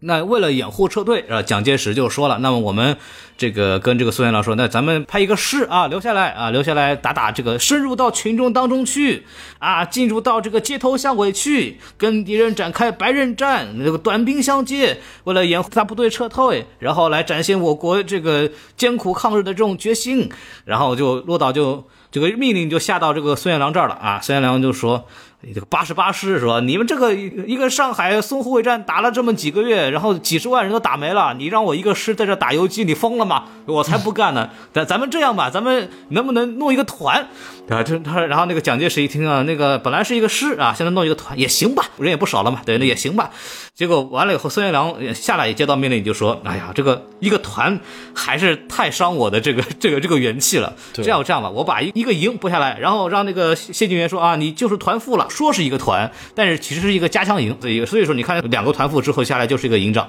所以说可以看到整个所谓的八百守军吧，它其实是一个一个营的配置，然后就选到了就八十八师师部这个四行仓库。那这个四行仓库，很多人就问，这到底是一个什么东西叫四行仓库呢？这个其实是这样子啊，它是京城、中南、大陆和盐业银行，就是。所谓的北四行的一个仓库，他们真的就是个银行仓库，然后再加上那个它东边有一个叫大陆银行仓库，然后一所以要一块儿加起来就是大家俗称叫四行仓库，就四行仓库是四个银行的仓库的意思啊。然后那个仓库里边后来因为被当做那个剧情里也交代是八十八师的总部，所以说里边弹药啊，包括这个因为是银行的仓库嘛，所以它的这个整个的建筑工事啊非常非常的这个坚固，所以说就选到这个地方来所谓。进行这么一个坚守，然后就说到了为什么要为什么要打呢？就到了这个后来就是蒋介石就那个时候正好那个在开会啊，这个电影里也讲了，那就是我们需要有一个部队在那儿、表演给大家看啊、要打这个表演战，这个确实是这样，这个跟地理上也是完全一样的，确实是要打表演战，而且它这个设置在电影里面其实交代的不够清楚，如果大家去看到那个历史的地图的话，就会知道这个四行仓库啊是三面都是租界，嗯，因为在这个电影里面，其实只着重描写了就是河对岸，河对岸是一个英美的这个公共公共租界，对吧？嗯对对但其实，在四行仓库那一边的河岸的那个东面，它也是租界，啊，所以说那个日军呢，他只能从西边和北边来进行进行进攻，而且你如果要打北边的话，如果飞机轰过来，你是直接面对这个英美租界的，所以说他还不敢用这个重武器，然后从北边进攻，所以理论上真正能打的地方也就是西边，所以在剧情里边有说这个敌人往这个从西边进来了，呃，他因为他只能从西边进的，他他从别的地方进不来，他主要是这个问题，对他主要真进真进不来，包包括这个历史上就是说，其实一共大概。伤亡了有二十个人，大概死了有九个人，所以整个四行仓库就是打。因为为什么死这么少？就在这个电影里面，它其实描写的过分的过分的激烈了，但实际上呢，就是。他撤退的时候说九个人死了，但是一百二十个人可能只有三百多个人从四行仓库里面撤退，撤进了英租界。那么除了死的那九个人，剩下的那么十几个人去哪儿了呢？那十几个人在医院里躺着呢，躺在哪个医院里面？躺在租界的医院里面。因为为什么？他东边我刚刚说了，他东边和租界是接壤的，所以说，呃，这边打的时候，那边受伤了，直接往医院抬。他对他其实比这个电影里面要描绘的要相对要轻松很多，因为你直接跟他他直接在那个四行仓库的东边有一个烟杂店，就是一个杂货店，他直接是是可以跟那个租界连通的，包括传消息，包括大家，包括那个电影里面不是大家一个这个那个玩刀子那个人送电话线对吧？那个看得非常的悲壮，但实际上在这个历史上就用不着，因为本来就是连着的啊，本来就连着的，就本来这个大家群众送物资啊、捐钱啊，就很轻松的就可以。呃，从租界的就就这么运进来，包括两次送旗，送旗也是相对很容易的，就坐着卡车就送进去了车去的 嗯啊，就送车载车往的人就送进去了，就是历史上就相对来说比这个电影里看上去还是要好好好处理很多，还是要好处理很多的。对，这其实就是讲到，就是很多人都说，就是因为这个这个历史，其实很多人也了解，有一些人了解，然后他们就说，呃，还把历史虚无主义什么的，这其实就连到我们之前那个，就是他虽然就是他现在做了很多的戏剧化处理，然后把这个战争变得更激烈，然后牺牲的更更加惨烈，但其实他的整个的方向还是对的，所以就我觉得就没什么问题，就是你不能，嗯对。正好说到它是个表演赛，对吧？就是表演赛真的有用。真的有用，但它有用在哪儿呢？就那虽然说那个会议但是它是没没开成嘛，相当于没就会议上真没一点用没有啊，就真的是没有用啊。但是但是这个蒋介石还是一个很懂媒体宣传的人，嗯，你这个在这个就所谓的万国会议上、联合会议会议上没有用，对吧？但是媒体的这个宣传，它确实有它的效应啊。你看这个。那个他，因为他不止打给这个欧美人看啊，就中国人在那个租租界那边也看在眼里，而且大家不要以为租界里边住的都是外国人啊，租界因为他要维持整个租界的运转，他是雇佣了大量的华工的，啊，就是其实它里边中国人的密度是很高的，人数远远超过外国人，它的这个人的密度超过了很很多当时欧美的一线城市，所以中国的报纸头版头条，欧美的主流报纸头版头条，就包括那个店里面讲的什么《时代》杂志啊，那些全《泰晤士报》啊，全全写了，那几天头版头条全是四行仓库。那么这种消息，媒体嘛，就写起来也没把门的，对吧？就各种夸张，有很多这种消息一放大，然后给全中国、全世界人看。它对中国人的鼓舞士气有用吗？当然有用了。对包括那个有一首新闻报道，什么击退敌军几十次，毙敌两百多，伤敌无数，对吧？当时就有那个词作家桂涛生和这个夏之秋，他们两个人写了一个首歌叫《歌八百壮士》，然后最后那几句话就是叫“中国不能亡，中国不能亡，中国不能亡”三句话。就中国不能亡这个抗日情绪，真正全国从情绪上就进入到一个抗日的状态，就是因为这几句歌词的流传，然后大家形成了一个就是我们是中国人，我们要真的要就是同仇敌忾去对抗侵略我们的呃敌人的这种东西，它恰恰就是因为八百这件事情而引发的这种宣传的这种这种号召，从而确立了大家真正说我们以一个民族的心态来去去看待这件事情啊，所以说就是。不要小看媒体，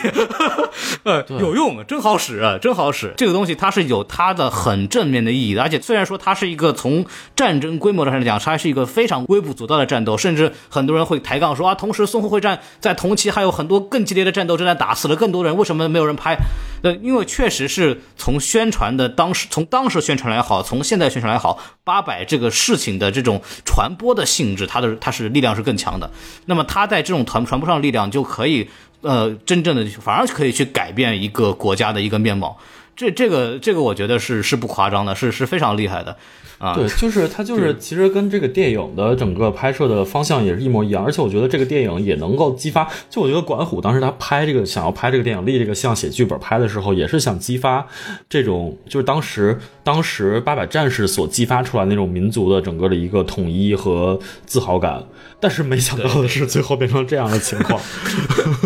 呃，这个就反正就是，哎哎，就就就不知道怎么回事吧。对，而且你说到这个，我因为我突然想到另外一件事情，就是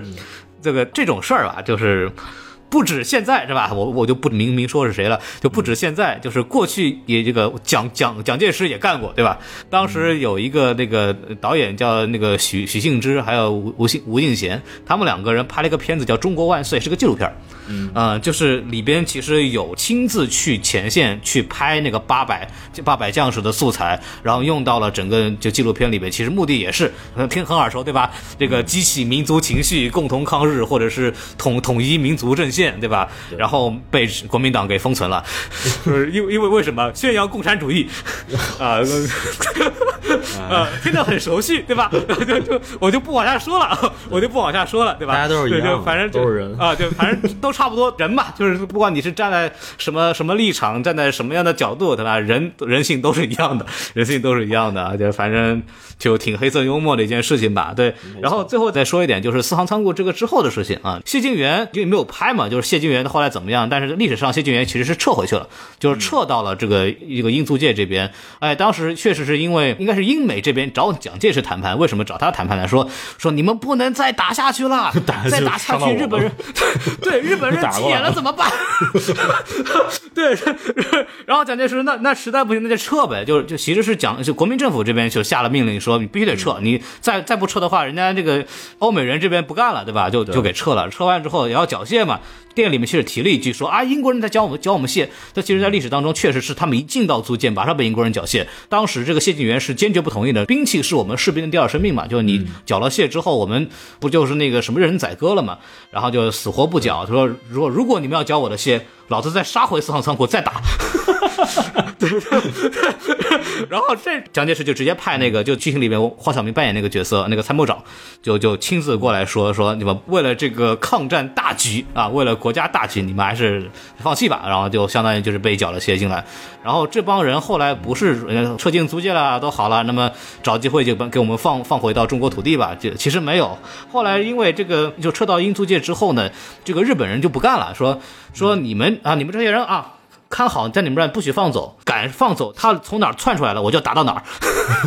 然后就英法英美这边也怂了，说说你万一他们那个不受控制打下来怎么办？然后就说那就弄了一块空地，把这个三百多号人吧，就安排安排在那个地方，就是你们就自生自灭去吧，相当于就谢晋元等部啊，在郭靖元那边生活了四年。完全没有兵器，然后就像任人宰割，在那生活了四年。谢晋元还呃四年期间还努力的去为这个他手底下的部队去谋取生活费，比方说我们主动手工生产衣物、肥皂，然后叫孤军牌，这个牌子叫孤军牌，然后往外卖。然后卖了以后，这个钱是维持整个剩下的三百多名弟兄的日常生活。然后每天他们还出操，还升旗。关键当之之前每天升旗，就升那个国民党青天白日旗嘛。然后呃那个什么呃欧美这边不干，我操你每天这么升旗，日本人看了不爽，打起来怎么办？不行，你们节假日再升，你们平常不要升了。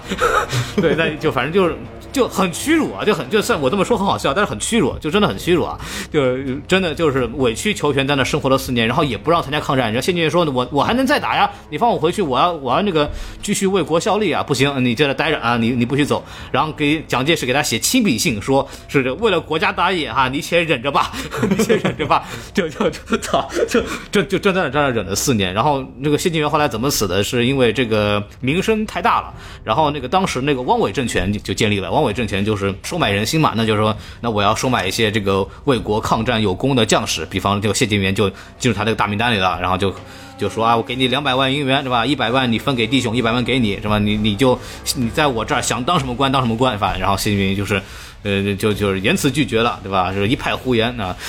然后打回去了，然后没办法，然后这个汪精卫就这个买通了他手底下有四个士兵，然后就在哪一天有一天出早操的时候把他捅死了。这个事儿就是一一看就是买通的，为什么？因为这个，呃，当时四行仓库的这些守军是完全被缴械的，就是他们部队里那帮人连菜刀一共两把都是有登记在册的，啊，就是我是完全不能有凶器的，在那个地方。结果他是被几个匕首捅死的，然后后来一调查，说是哪天在一个戏班演出的时候，一个话剧演出的时候，有一把那个带血槽的刀给丢了。啊，后来就说那是不是那个时候买买通就把那个刀给藏起来，然后就把谢晋元给杀死了，是这么一件事情啊。这个直到这谢晋元死后，慢慢的三百多个人，慢慢的就想想方设法就逃走吧。但有的没有逃走的，后来因为日本日本后来直接对英美宣战了，然后相当于就直接部队开进那个公共租界，然后把三百多个人都俘虏了，然后有的人送到什么印尼那边去给那给那个日本军队当苦工当劳工，然后有的。有有的什么就逃出去投奔投奔新四军，有的就跑出去又投奔远征军啊，这就是那个我的团长我的团那个另外一个故事了，啊，这其实就后来分分散散各种人都有，后来直到直到那个什么抗日战争结束之后，然后这些人回到上海，在谢团长的呃妻子的这个帮助下，就大家形成一个。一个小的圈子在这边上海存活着，直到解放后了以后，那个谢晋元的这个妻子给这个陈毅市长啊写了一封信啊，就说我们是四行仓库的这个守军，我们目前为止生活的很困难，能不能帮个忙？后来陈毅给他们划了块地，然后让他们就生活在那个地方，这个事情差不多就结束了。所以可以就是说，其实呃，当时英勇的这个行为到后来其实落入一个非常憋屈的这么样一个结尾，其实是非常痛心的。啊，当然这个东西就是也没有拍出来啊，这反正但是是一个很很难让人难受的一件事情。但是我觉得就是你看了这个电影之后，会让你有去想要了解这段历史的冲动，然后你去了解这段历史，其实我觉得就已经做到了这个电影所要应做的责任，而且也做的挺好的，我觉得挺好的。因为我从来没有去过那个地方，目前为止没有去过四行仓库遗址。对，然后我当时看完电影第一景点了，这次估计很多。对我看完电影的第一个想法就是我一定要去那看看。嗯，对。因为电影最后一个镜头也是呢，就是这是一个我觉得我看完电影以后很自然的一个情绪，我觉得是非常正向的。我也不知道为什么很多人会觉得这个片子会 会带歪，对 对，这这这难道这些人不是英雄吗？难道国民党的英雄就不是英雄吗？难道国民党那时候不代表中国吗？对吧？就反正就是这样吧，就就反正这个事情就是这么一件事情。呃，今天应该讲差不多了，对吧？对，我觉得差不多了，讲的对全面了，对，基本上什么什么都讲了。对，感谢大家收听到现在，然后。也感谢大家，这个感谢郭老师啊，这个来到这个什么电台做客啊，这个哎呀，太荣幸了啊！想当年这个电影正反打如日中天的时候，我就有期望的这一天啊！别可别可别可，不至于不至于不至于不至于。那个时候我也在国外嘛，然后那个时候那个马枪，你们那个马丁，呃，也是也是在美国读制片的，我记得在那个旧金山，他好像学剪辑，对他好像学啊剪辑是吧？啊对，嗯，因为我我们当时有电台的其他主播，呃，认识马丁。对，然后我，所以我当年是很早的时候加到你那个群里边去的，就是那个电影正反打群，我现在还在里头，啊，我现在还在里头。那个群可能已经好几年没有人说过话了，真的是以年来计算了。曾经还很活跃，曾经很活跃。感谢这个命运让我们再次相遇啊还是非常开心的一件事情。对，然后也欢迎大家去关注一下这个《迷影之下》，一个非常谢谢。从名字里能看见这个非常迷影的这么一个视频的账号，而且这种迷影的性质的视频账号做的就能看，做的很精致，各方面来说都到一个比较好的这么一个状态的这种账号真的很很少，真的很少。就是比方说我在 B 站啊、头条我都挑不出几家来是有这样子的这种能力的，所以说真的很推荐大家去去关注一下啊，去关注一下。然后我们那个什么电台，哎那个 S M F M 二零一六微信公众号大家也可以关注一下。然后我们今天这个节目就结束在这儿吧啊，感谢大家。电影正反打就不用关注了，之后可能不更新了。啊 你这样让电影正反打的听众们情何以堪？哎看《明影之下》吧，《明影之下》之后也可能会对马老师、嗯有一些马丁老师也可以客串一下，也有可能。哎呀，好嘞，好嘞，好嘞！我目前为止依然怀念乌指猫老师。嗯 行，吴志毛老师等他回北京吧。嗯，好，那就这样，那我们今天就说到这儿，跟跟大家说再见，拜拜拜拜。伴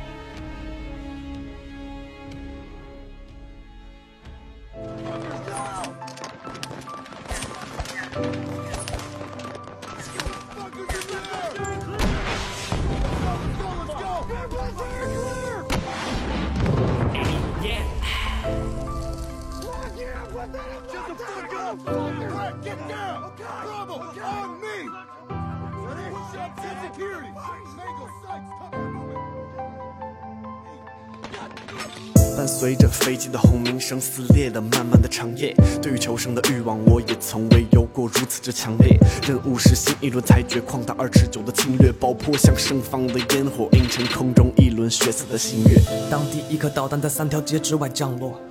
我还以为是我认识的那位科学家的创作。急匆匆跑过来的是我那早已年迈的外婆，她告诉我这场爆炸让很多人失去了脉搏。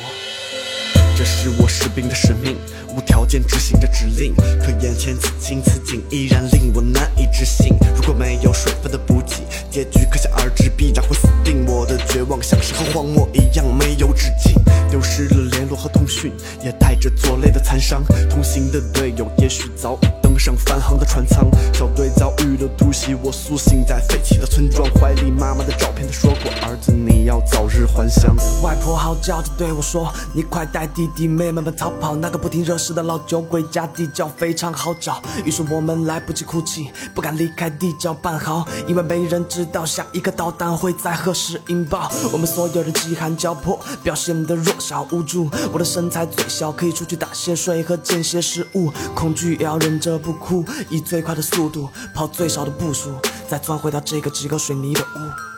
曾攻下一座座城池，戒备森严的军事基地，手无寸铁的百姓和敌人的将领都被我亲自击毙。可最坚韧的心脏也难敌经历死亡的余悸，最勇敢的战士如今也会害怕被残忍的遗弃。我脸上有子弹的划痕，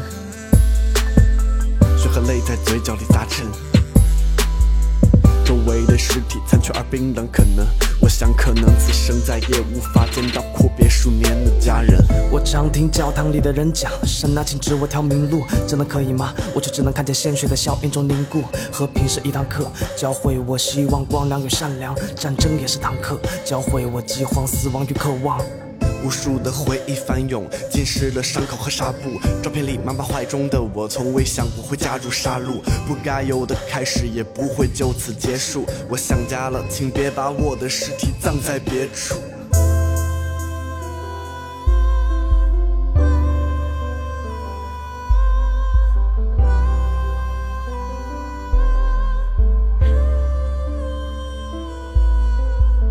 为了寻找水和食物，我必须和亲人离散，一路躲躲闪闪，身后依旧硝烟弥漫。饥饿和伤痛，我的手脚不停使唤，思绪依旧混乱，角落仿佛有个身影冲着你看。眼前那流血的士兵，我到底该怎么办？无助的站在原地，眼泪在眼角打转。我用尽全力拿起枪，转身要决一死战。我的枪膛里还有着最后一颗子弹。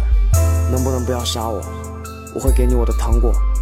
这是我弟弟死前身上的最后一颗糖果。他眼睛里的清澈是一道无解的枷锁，当与他目光交错，我却不忍心想躲。命运的轨迹会在下一秒里重连，亲爱的弟弟，或许此刻我将与你同眠。我曾亲手摧毁了属于他们的童年，怀里那张血染红的照片，我也有过和你相似的容颜。